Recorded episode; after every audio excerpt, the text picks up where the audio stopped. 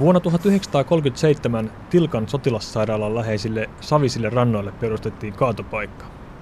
Se oli käytössä reilut 10 vuotta ja 50-luvulta alkaen tämä alue täyttyi auton purkamoista ja romutavaraliikkeistä. Paikka sai nimekseen köyhien Stockman, koska valikoimaa riitti ja hinnat oli halvat. Myöhemmin sama nimi oli käytössä myös Tattarisuolla, teollisuusalueen romuliikkeessä. Oma jo edesmennyt isäni tapasi kertoa tarinaa 60-luvun alkuvuosilta. Isä oli kavereiden kanssa leikkimässä ilmakivareilla pikkuhopahden jäällä kylmänä pakkastalvena. Rannalla oli laudoista ja teollisuusroinasta kyhätty maja, jossa asui niin sanottu rantojen mies, kovasti viinalta tuoksuva Arska. Kerran Arska pyysi pojat mökkiinsä lämmittelemään.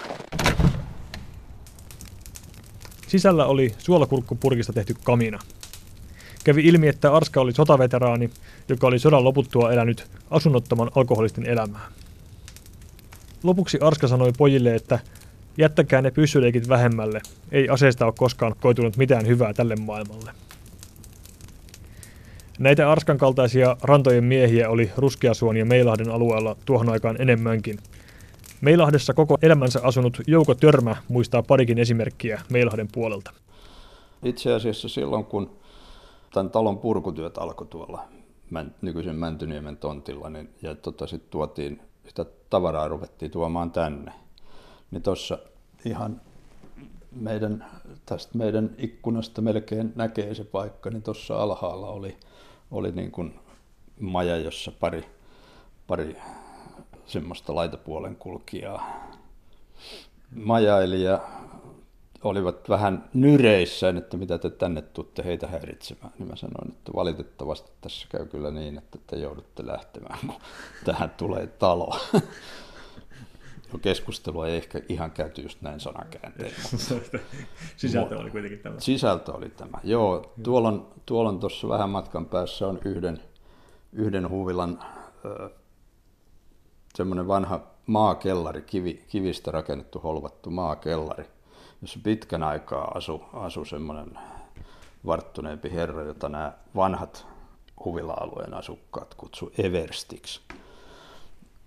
En tiedä, oliko hän Eversti, mutta, mutta ilmeisesti myös tosiaan näitä sotaveteraaneja. Köyhien stokka ja rantojen miehet saivat väistyä alueelta viimeistään 90-luvun alussa, kun Pikkuhuopalahden uuden asuinalueen rakennustyöt alkoi. Alueen maamerkiksi valmistui vuonna 1994 terassitalo, joka tunnetaan edelleen persoonallisesta arkkitehtonisesta ilmeestään. Talon suunnittelija Reijo Jallinoja pitää terassitaloa edelleen yhtenä onnistuneimmista töistään. Mutta kutsutaan sinne aina, kun ne viettää viisi vuotta, täysijakson 10 tai viisivuotispäiviä, niin kutsutaan kunniavieraaksi. Se on ainoa taloyhtiö, missä sellaista tapahtuu. Se on tietenkin, ainakin se mitä mä oon siellä sitä aina kuullut, ne asukkaat on siitä ylpeitä, että ne kokee sen oma, omaksi elinympäristökseen ja, ja tietenkin innostuneita siitä, että se on niin erikoinen. Musta siinä on ajatus, jonka ehkä jossain määrin soisi yleistyvän enemmänkin. Kerrostaloihan kaupunki on täynnä, mutta niissä on aika pienet parvekkeet Pikkuhuopalahden terassitalo on nimensä mukaisesti terassitalo. Siinä on vähän enemmän, enemmän piha-alaa. Miksi ei tämmöinen voisi olla enemmän käytössä? Siis se, tota, se kattoterassi oli muistaakseni jo siinä asemakaavassa, Matti Visanen tekemässä asemakaavassa, niin jonkunlainen edellytys.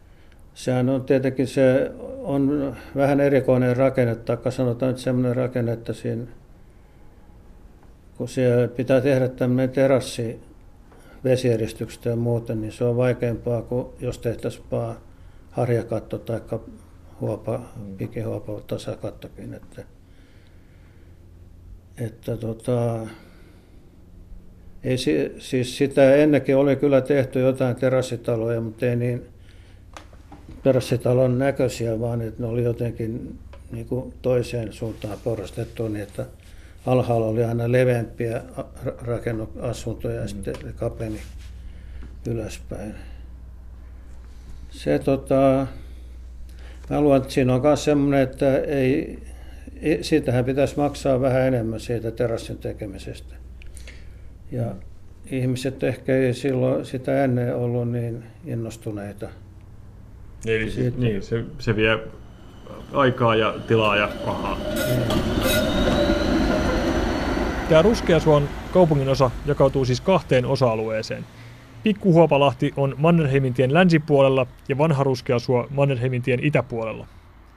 Käydäänpä vielä siellä vanhan Ruskeasuon puolella tapaamassa alueen pitkäaikaista isännöitsijää Sinikka Aholaa.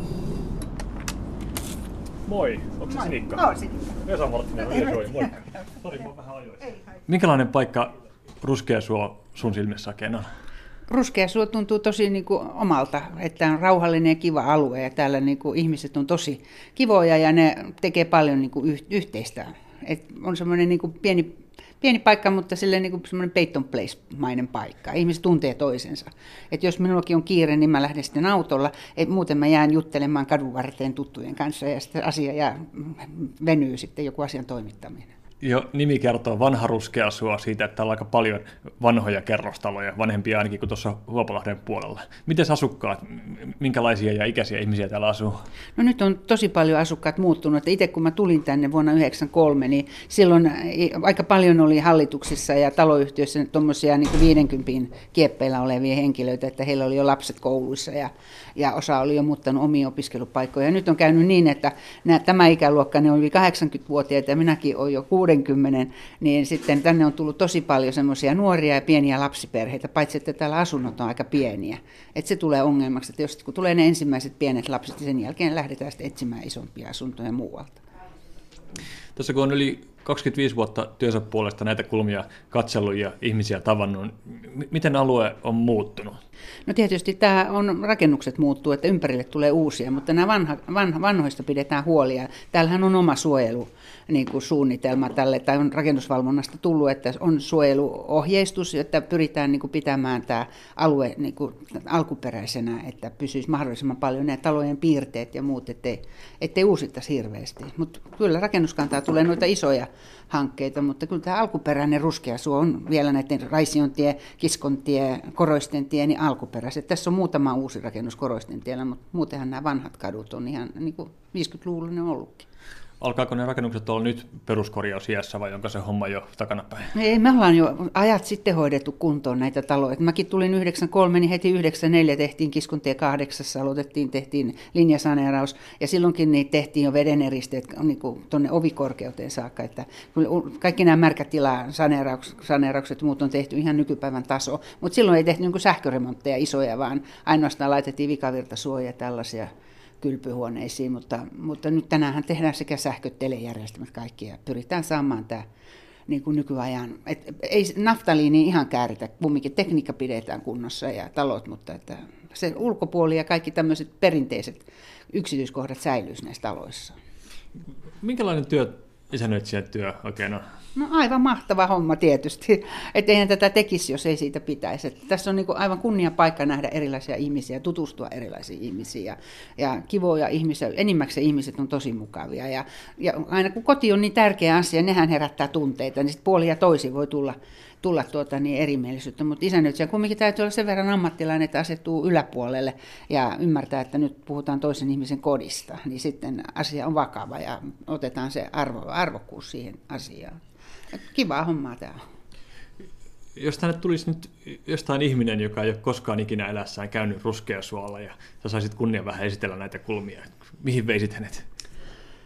Äh, täällä Ruskeasuolla. Mä siis aina mä kun tuun tuolta Mannerheimin tieltä, kun mä lähden kävelemään kohti Raision tietä ja sitten vasemmalla Koroisten tie, sitten Kiskon tie, niin se ihana kuusi siinä Nousiasten tien nurkassa, niin se on jotenkin niin mahtava. Ja sitten kun mä, joskus, kun ennen vanhaa oli kauhean kiire, niin, niin tulin sunnuntaina, niin Meilahden kirkon kellot kuului, oli ihan hiljasta.